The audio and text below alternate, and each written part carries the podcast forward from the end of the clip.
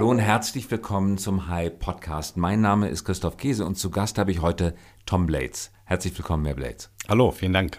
Herr Blades, Sie sind Vorstandsvorsitzender der Billfinger SE, ein Industriedienstleister mit langer Geschichte als Baukonzern und alles, was Sie heute als Industriedienstleister anbieten als Dienstleistungen, sind in den vergangenen 20 Jahren dazugekommen. Bauen tun Sie gar nicht mehr. Das ist genau richtig, ja. Also ich selber bin drei Jahre dabei. Und, Sie waren äh, vorher bei Linde. Äh, bevor war ich bei Linde, davor war ich bei Siemens. Ja. Also ich komme daher, wo eigentlich Billfinger hin möchte.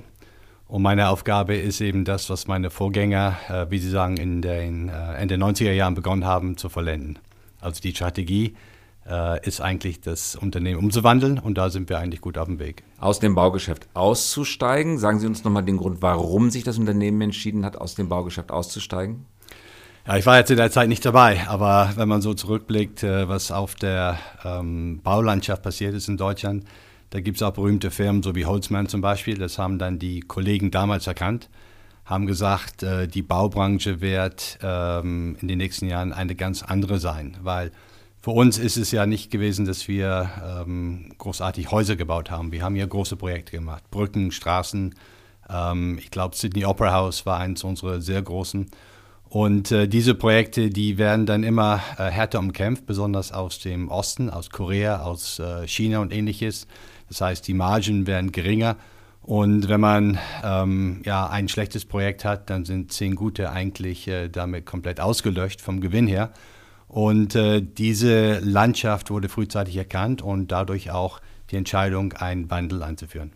Heute also Industriedienstleister. Was genau bedeutet das? Welche Dienstleistung erbringen Sie für die Industrie? Wir fokussieren uns auf ähm, äh, Prozessanlagen, wie wir sie nennen. Ähm, wir fokussieren uns auf äh, sechs Industrien. Das ist einmal äh, Öl und Gas. Äh, Nummer zwei ist Chemie und Petrochemie. Nummer drei sind Energieversorger. Und diese drei äh, machen für uns etwa 80 Prozent des Umsatzes aus. Ja. Äh, hinweg äh, sind drei weitere Zement, dann, wir sagen Metals and Mining, also die metallverarbeitende Industrie und Biopharma. Diese drei letzten, die machen etwa 20 Prozent aus und sind für uns die Wachstumsindustrien. Und jetzt steht Ihr Unternehmen, genau wie die Industrien, die Sie betreuen, vor der Herausforderung, sich der Digitalisierung zu stellen. Was bedeutet Digitalisierung für Ihr Unternehmen? Ja, das ist eine, eine gute Frage, natürlich eine sehr lange Antwort vielleicht oder sehr offene Frage, weil äh, ich glaube, wenn Sie sich erstmal Industrieanlagen vorstellen, die sind nicht unähnlich wie Menschen. Ja? Also sie werden älter und so älter diese Anlagen werden, so mehr äh, Versorgung brauchen die. Das ist eben, was ein Industriedienstleister macht.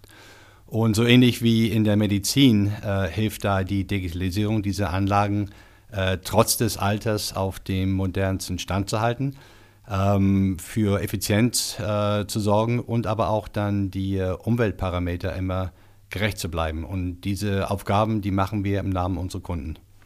Das ruft aber geradezu nach dem Einsatz von Sensoren, Stichwort IoT. Man könnte ja diese Unternehmen umso besser im Griff behalten und im Schuss halten, wenn man genau wüsste, wie es jeder einzelnen Komponente geht, wenn an jeder einzelnen Pumpe ein IoT-Sensor angebracht ist, wenn es Predictive Maintenance geht. Aber die Industrie selber, die sie betreuen, ist weitestgehend, ich glaube, das kann man sagen, nicht so besonders stark digitalisiert. Man kann auch sagen, unterdigitalisiert. Warum hinkt die klassische deutsche Industrie bei der Digitalisierung ihrer Prozesse doch noch ein Stück hinterher? Man muss fairerweise sagen, das ist jetzt kein Phänomen, das sich auf äh, Deutschland äh, begrenzt. Ja. Äh, die Digitalisierung ist dort eingetreten, wo es einfacher war. Ähm, ich glaube, jeder kennt ähm, hier eBay oder Amazon, jeder kennt Banking, jeder kennt auch eine moderne Automobilfabrik. Aber in der Prozessindustrie ist es ein bisschen anders, weil dort sich ähm, sehr viele Sachen bewegen, Flüssigkeiten. Äh, da ist es viel schwieriger, digital etwas darzustellen. Und deswegen ist es auch äh, eine Weile gewesen, bevor wir dort ähm, mit Digitalisierung Fuß gefasst haben. Äh, was Sie da am Anfang sagten, ist auch richtig. Äh, ich halte hin und wieder auch Vorträge und vergleiche das, was wir machen, mit Formel 1. Wir sind eben die, äh, die Crew, das Team in den äh, Boxen. Und äh, Boxenstopp vor, weiß ich, 10, 20 Jahren war ganz anders wie heute. Heute wird jeder Boxenstopp durchgeführt, äh, genau wie Sie sagen, durch viel Sensorik und äh, viel Vorbereitung, viel Vorausschauen. Und genau das machen wir auch mit den Anlagen von äh, unseren Kunden. Aber warum erklären Sie uns das bitte nochmal, Herr Blades? Warum ist die Prozessindustrie schwer zu digitalisieren? Sie schreit doch geradezu nach Digitalisierung. Es bewegen sich Flüssigkeiten, es bewegen sich Güter, es gibt Pumpen, die man messen kann, es gibt Geschwindigkeiten von Flüssigkeiten, die man messen kann, es gibt Mengen, es gibt Gewichte. Es wimmelt nur so von Daten, die man sammeln kann, um den Prozess erfolgreicher zu machen. Und es gibt viel Ausschuss. Jeder wünscht sich natürlich in seiner Industrieanlage, dass der Ausschuss so gering wie möglich ist. Und viele Komponenten wirken darauf ein, dass eine bestimmte chemische Zusammensetzung gut funktioniert. Und wenn sie nicht funktioniert, hat das irgendwelche Gründe, die man natürlich erkunden möchte. Und da kann digitale Technologie in, verbunden, in Verbund mit Sensortechnik viel Gutes bewirken. Also eigentlich doch eine Branche, die viel mehr als die Bankbranche oder die Medien nach dem Einsatz digitaler Techniken schreit. Genau, ich meine, das sehen wir auch. Und ich glaube, der, der große Unterschied liegt eigentlich in, äh, äh, was man äh, Algorithm Training ähm, benennt. Ja? Ähm, um einen digitalen Prozess darzustellen, braucht man nicht sehr viel. Da reicht dann vielleicht schon mal ein Excel-Spreadsheet. Aber wenn man jetzt, äh, genau wie Sie da identifiziert haben, wenn man da Flüssigkeiten oder Druck äh, oder Bewegung und Behälter darstellen möchte, dann braucht man erstens viel mehr Daten. Äh, das heißt, man braucht dann eine größere Cloud sozusagen. Man muss dann diese Daten ähm, auch eine Weile laufen lassen, weil das Überraschende ist immer, man lernt irgendwas, was man vorher nicht geahnt hat. Und dadurch, dass wir dann äh, unsere Clouds dann äh, füllen und dann anfangen, diese Algorithmen zu trainieren, erst dann merkt man, was man eigentlich für Fähigkeiten, für Potenzial hat. Und das ist genau, was wir machen. Wir sind ja noch sehr früh und äh, ich kann jetzt. Im Vergleich zu anderen Anbietern? Im Vergleich zu anderen Anbietern, aber auch ähm, vielleicht auch in der Branche, weil in unserer eigenen Branche sind wir sogar Vorreiter. Aber in andere äh, Vergleichsindustrien, so wie ich sagte, Automobilindustrie oder auch äh, Commerz, da sind wir natürlich noch nicht so weit entwickelt. Aber eben gerade, weil man viel mehr Analogdaten sammeln muss und diese Analogdaten dann, wie gesagt, in die Cloud bringen. Man muss sie erstmal eine Weile laufen lassen und dann fängt man an zu suchen, wo sieht man da die, die Muster, wie kann man Sachen erkennen. Helfen Sie uns vielleicht einfach, die Gedankenwelt Ihrer Kunden zu verstehen, also die Eigentümer und Betreiber großer Prozessanlagen, wie zum Beispiel Chemiefabriken Fabriken, oder Sie hatten das am Anfang genannt, petrolchemischer mhm. Fabriken. Mhm. Wie denken die? Warum sind die nicht schon vor zehn Jahren, als die Technologie ja auch schon zur Verfügung stand, die Cloud ist ja nicht gestern erfunden worden, warum sind die nicht vor zehn Jahren schon auf den Gedanken gekommen, dass es ihre eigenen Prozesse wirtschaftlicher gestalten könnte, wenn sie mehr Daten erheben und sie besser auswerten? Ja, hier kann ich vielleicht ähm, von dem Billfinger-Ansatz sprechen. Wir haben ähm, etliche hundert ähm, Anlagen schon untersucht. Wir sind in etliche tausend Anlagen weltweit. Und wir haben auch eine Datenbank, äh, die uns ermöglicht, äh, mit dem Kunden sehr frühzeitig äh, zu sprechen, uns dort reinzubringen. Wir nennen das Billfinger Maintenance Analyse. Und wir können dann eine Anlage nehmen, wir können sie dann untersuchen und dann aber auch vergleichen. Wir können sie vergleichen mit der Industriegruppe oder auch mit anderen Industrien. Und da zeigen wir den Kunden, äh, wie er praktisch steht, im Gegensatz zu seiner Konkurrenz, wenn sie möchten. Die Lücke äh, zur Konkurrenz oder auch zur ähm, höher performende oder höher leistungsfähigen Industrien, die zeigt, welches Potenzial da drin steckt. Und daran können wir schon sehen, wo da die Lücken sind. Und dann können wir sagen, äh, wie man diese Lücken schließt, äh, mit auch zum Beispiel Digitalisierung. Was der Kunde von uns haben möchte, ist eigentlich äh, die Kombination von drei wichtige essentielle Elemente für Digitalisierung. Nummer eins ist Domain-Expertise. Die Tatsache, dass wir schon in den Anlagen drin sind mit unseren Instandhaltungskollegen und diese Anlage wirklich äh, von innen und außen kennen. Das ist Nummer eins. Nummer zwei ist äh, ein Digital Twin. Muss die Anlage auch äh, digital äh, replizieren können und vorhersagen können. Das kann jetzt ein, ähm, ein Process Flow Twin sein, wo wir dann versuchen, dann die Strömung und die Verhältnisse, die Temperaturen von diversen Flüssigkeiten, die Chemiezusammensetzung darzustellen. Oder es kann aber auch ein Mechanical Twin sein, wo wir dann eher gucken, ist diese Anlage ähm, fähig, das zu leisten, was sie braucht. Zum Beispiel eine Offshore-Plattform, die muss ja auch im Wind und Wetter da stehen bleiben.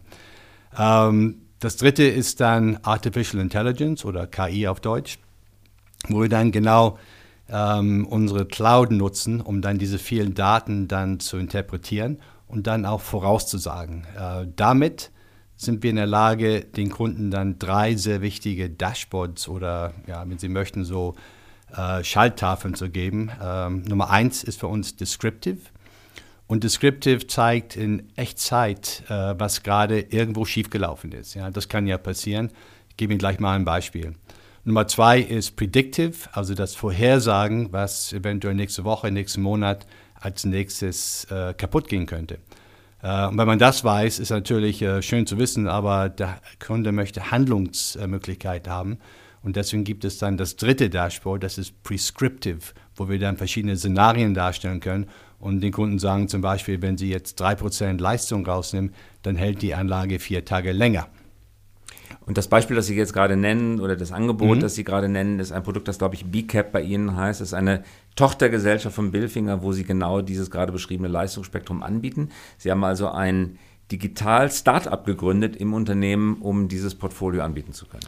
Das ist richtig. Äh, wir merken ja, dass äh, die Kunden äh, drauf springen, besonders die kleinen Mittelständler.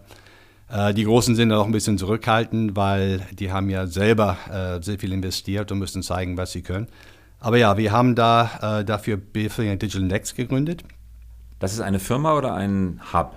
Das ist äh, beides. Es ist eine Firma, es ist eine GmbH.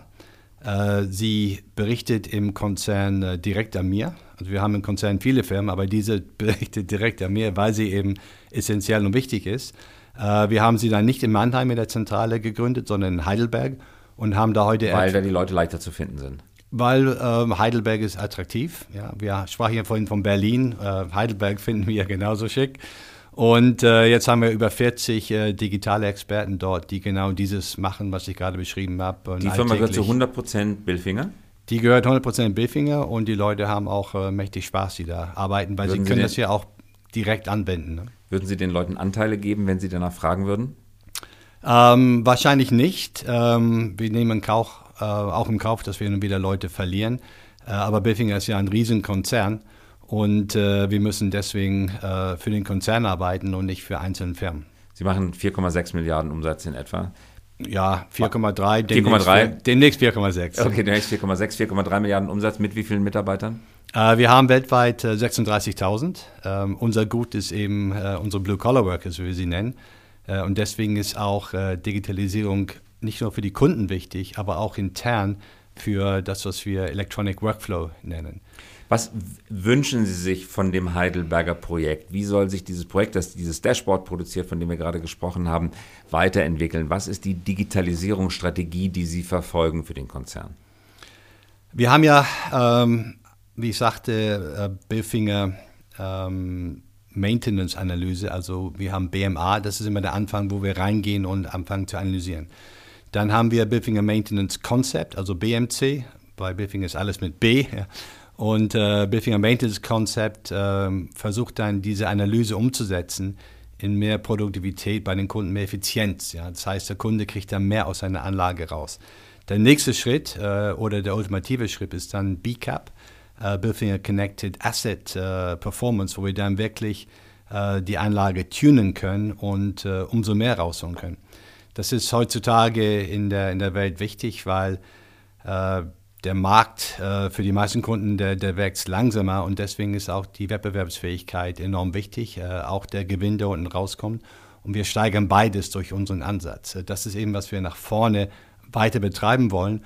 Und ähm, das zweite Element ist äh, eher intern, wo wir dann auch dafür sorgen, dass unser Know-how ähm, in, in den Blue Collars insbesondere auch firmenintern bleibt. Und da haben wir auch einige Tools entwickelt, äh, zum Beispiel Industrial Tube.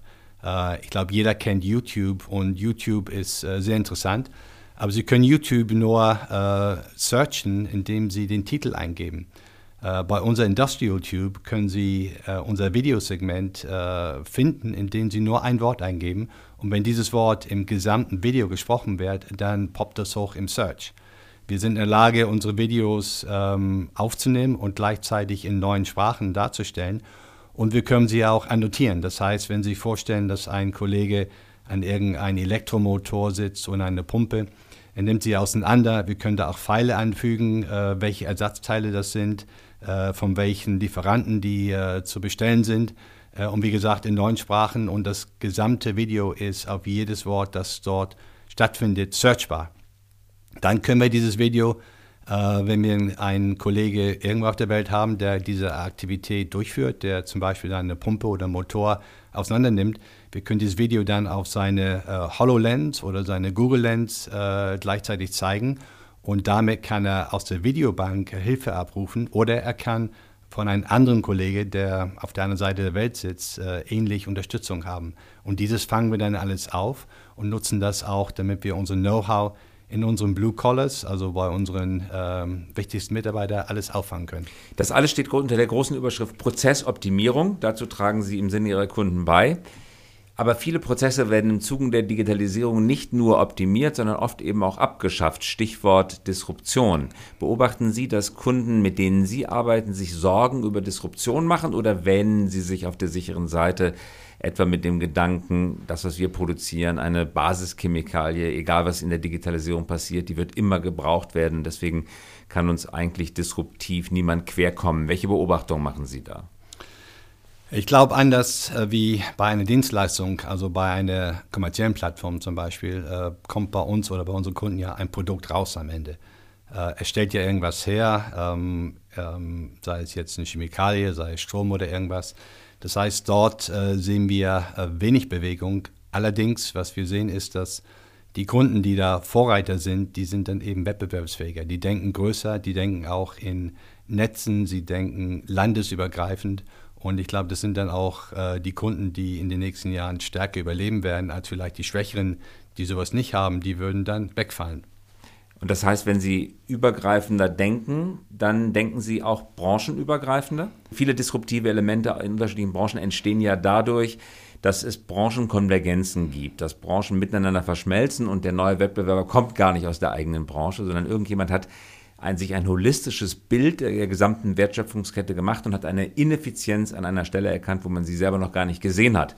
Nehmen wir ein Beispiel, äh, vertikal gedacht, die Einkaufsabteilung des Kunden, die mein Produkt einkauft, die stellt aus der Sicht meines Kunden einen erheblichen Kostenfaktor dar, liegt aber außerhalb meiner Sphäre, weil ich produziere meine Güter, der kauft mir einen kompletten Tankwaggon voll Chemikalie ab. Und welche Kosten er da hatte bei, in seiner eigenen Einkaufsabteilung, um mir mein Gut abzukaufen, ist mir oft egal. Jetzt kommt der Disruptor und denkt, nein, aus Sicht des Kunden ist genau das das große Problem.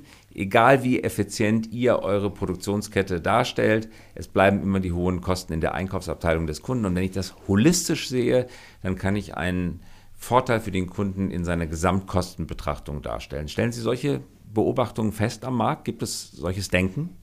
Ja, ich meine, wir sehen das, dass die, äh, die Ketten ähm, werden immer mehr integriert, also das Netzwerk wird immer größer und äh, das, ja, wenn das ja Forward und Backward Integration, das äh, nimmt auch immer mehr äh, digitale Formen an ähm, und die Leute versuchen da natürlich auch immer mehr vorauszusehen anhand der Tools, die sie gerade zur Verfügung haben.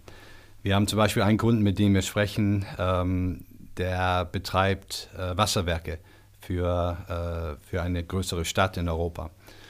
Äh, dieser Kunde hat 3000 äh, ähm, Motoren und Pumpen und bewegt äh, Wasser ständig hin und her, äh, ist aber nicht in der Lage, daraus ein größeres Modell zu machen, das dann anfängt mit, mit der Wettervorhersage. Wenn Sie wissen, dass es regnen wird, ist natürlich Ihr Potenzial, das zu optimieren, ganz anders. Wenn Sie wissen, wo der Regen fallen wird und in welchen Mengen, dann können Sie auch im Voraus äh, Wasser bewegen oder hin und her pumpen. Und Sie können das natürlich auch zur richtigen Zeit pumpen. Wenn man nachts pumpt, dann hat man weniger Kosten als tagesüber. Und da sieht und man das eben, berücksichtigt er alles nicht. Das macht er heute nicht, ja. Der, der guckt nicht in den Wetterbericht, bevor er seine Pumpen anschaltet. Er hat kein Modell, das den Wetterbericht jetzt mit seinem Pumpenbetrieb verbindet. Und das sind die Sachen, die auch äh, in der Digitalisierung. Eigentlich kaum vorstellbar.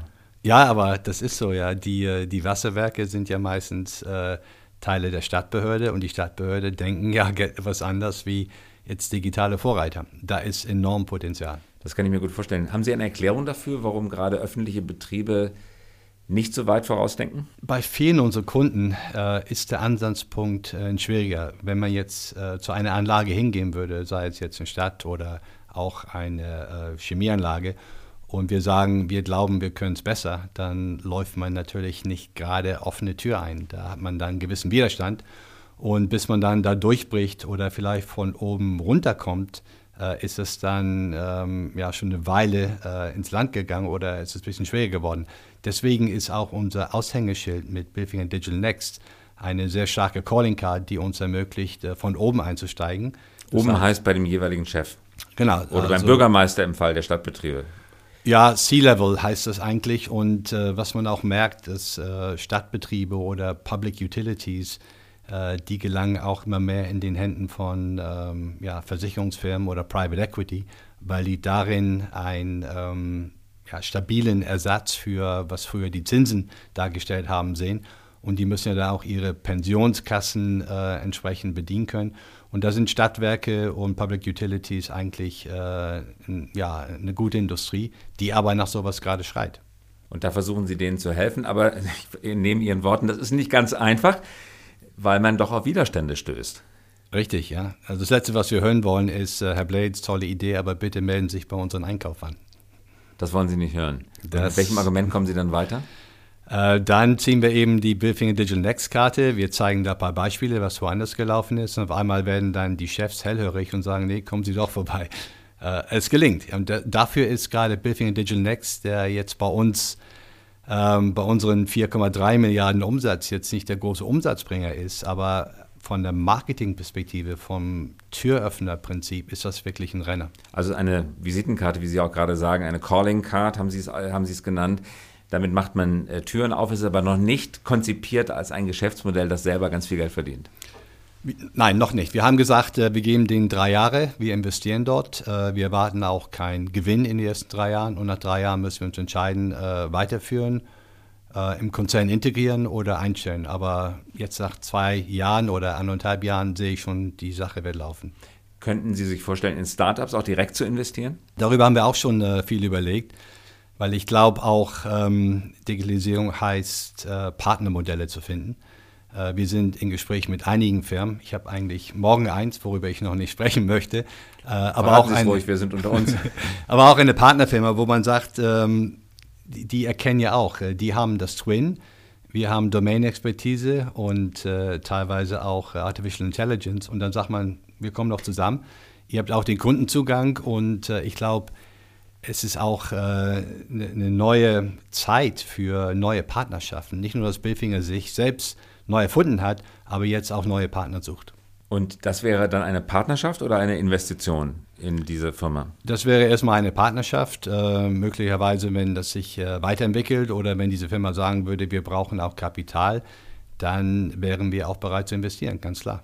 Aber Sie haben noch keinen Fonds, den Sie. Nein, wir haben. Viele andere Unternehmen ihrer Größenordnung und darüber hinaus haben Fonds gebildet, aus denen heraus sie investieren können. Oft sind die Investitionen, die tatsächlich getätigt werden, dann deutlich kleiner als das, was mal in Aussicht gestellt wurde. Ich glaube, Siemens, wo sie früher gearbeitet haben, mhm. hat mit Next 47, glaube ich, mal insgesamt eine Milliarde angekündigt. Ich weiß nicht, was rauskäme, wenn man das nachrechnen würde. Ich will auch niemandem zu nahe treten, ich weiß die Zahlen nicht. Aber von dieser Ankündigungspolitik, so verstehe ich das, halten sie wenig, sondern sie sagen, wenn es passt, dann machen wir es und sonst machen wir es nicht. Im Großen und Ganzen ist es richtig. Sie müssen auch äh, überlegen oder nochmal äh, zurück überlegen, Billfinger ist ein, äh, ein Turnaround. Wir hatten ja schwierige Jahre hinter uns und hätten wir parallel gesagt, wir starten jetzt im Fond und investieren jetzt in ganz neue tolle Sachen, dann hätten die Analysten gesagt, äh, bitte setzt mal erst euer eigenes Haus wieder in Ordnung, bevor ihr dann woanders investiert. Das heißt aber nicht, dass wir ähm, äh, in diese Richtung geschlossen sind. Wenn wir diese Möglichkeiten haben, also opportunistisch sehen wir das, würden wir es machen. Aber wir haben jetzt kein großes Aushängeschild, das ist richtig. Herr Blade, Sie sind Deutscher und Brite gleichzeitig. Sie sind in Hamburg geboren, haben aber gleichzeitig den britischen Pass. Und lassen Sie mich, ohne jetzt groß über den Brexit reden zu wollen, aber doch mal einen Blick auf die britische Industrielandschaft werfen. Vielleicht können Sie uns noch ein bisschen erzählen, Ihren Eindruck Großbritannien hat sich früh eigentlich, obwohl stark in der, im Produktionsgewerbe, die Industrialisierung ist bekanntlich in Großbritannien erfunden worden, aber dann doch aus dem Industriesektor verlegt in eine Dienstleistungsgesellschaft, wo sie nach wie vor sehr stark sind, siehe der Erfolg Londons, wohingegen Deutschland immer festgehalten hat, auch neben Dienstleistung an mhm. äh, Produktion. Wie beurteilen Sie aus Ihrer heutigen Erfahrung als Grenzgänger zwischen beiden Ländern die, die Entscheidung der Briten, gar nicht mehr so stark auf Produktion gesetzt zu haben und sich in das Dienstleistungszeitalter fast vollständig verabschiedet zu haben? Ja, ich glaube, in äh, Europa, also England, Deutschland, sieht man, was äh, auch in Amerika passiert. Da ist es ja ähnlich gegangen, aber nur in ein Land sozusagen äh, oder über einen Kontinent. In Europa trennen sich diese Ansätze, genau wie sagen Industrie in Deutschland und Dienstleistung in, in UK. Aber ich glaube, UK ist noch viel mehr. Wir haben ja auch ein größeres Geschäft in der Nordsee. Bilfinger selber hat äh, heute über 2000 Mitarbeiter, die in der Nordsee arbeiten. Das ist auch schon mal eine, ein großes, äh, eine große Belegschaft. Auf Plattform. Auf Plattform, richtig, ja. Äh, wir haben auch noch weitere Mitarbeiter das ist, auf der anderen Seite. Das ist Plattform-Business sozusagen. Das ist das Plattform-Business. Wir haben aber auch ähm, groß, eine größere Mannschaft, die in Hinkley Point arbeitet, am äh, neuen Kernkraftwerk. Da sind eben die, äh, die Skills und Competencies, die die Bilfinger über Jahre aufgebaut hat, in anderen Kernkraftwerken äh, hochgefragt. Und äh, dort wird ja ein Zwei-Reaktor-Modell gebaut, ähm, Hinkley Point C von der EDF. Und da sind wir auch äh, Bestandteil. Man sieht also, UK ist noch lange nicht äh, fertig mit äh, industrieller Herausforderung. Halten Sie es für eine kluge Entscheidung, dass Großbritannien sich entschieden hat, aus der Industrie weitestgehend auszusteigen? Ich glaube, bei, bei manchen Sachen äh, halte ich es für klug. Äh, bei anderen Sachen würde ich sagen, da ist noch äh, mehr drin. Wir sehen ja auch, dass äh, in Sachen Aerospace oder in Defense, äh, BAE ist ja immer noch ein starker Spieler, auch auf dem Weltmarkt. Ähm, auch mit Partnerschaften aus Deutschland, Frankreich und Italien. Ähm, ich weiß, Siemens, äh, wo ich war, wir haben auch noch Turbinen in, in UK hergestellt. Also ganz so tot, wie, wie manche es glauben, ist es bestimmt nicht. Vielleicht zum Abschluss eine, äh, eine Frage noch, Herr Blades. Billfinger in fünf Jahren, stellen wir uns wie vor? Wo werden Sie da sein? Uh, Billfinger in fünf Jahren, uh, was wir gerade angesprochen haben, in Digitalisierung wird viel mehr eine Rolle spielen. Uh, wenn man mich fragt, was kümmert Sie oder was hält Sie nachts wach, ich glaube, man merkt, dass die, die Blue-Collar-Knappheit, die steigt. Ja. Die Leute werden älter. Die jungen Leute wollen alle nach Berlin in die Digitalisierung. Die wollen ihre. Sie finden keinen Nachwuchs. Äh, wir finden Nachwuchs, äh, aber es wird schwieriger. Und deswegen, äh, das ist eine große Herausforderung, dass wir dann weiterhin die richtigen Leute zu Billfinger bewegen, dass wir sie auch die richtigen Tools geben, aber auch, dass wir dann moderne Sachen so wie Digitalisierung benutzen, um das umzusetzen, um sie heranzuziehen an Billfinger, zu behalten und dann auch ihr Leben leichter zu machen und dadurch natürlich auch die Kunden nach vorne zu bringen. Und das ist heute Ihre wichtigste Sorge? Wenn ich fünf Jahre nach vorne gucke, ist das meine wichtige Sorge, richtig. Jetzt im Moment, wenn Sie nicht fünf Jahre nach vorne schauen, was ist jetzt, was hat Sie heute Nacht vom Schlafen abgehalten? Ähm, wenn ich jetzt heute und die nächsten äh, Monate vorausgucke, ist es eben das zu beenden, was die äh, Kollegen vor ja, 10, 20 Jahren begonnen haben.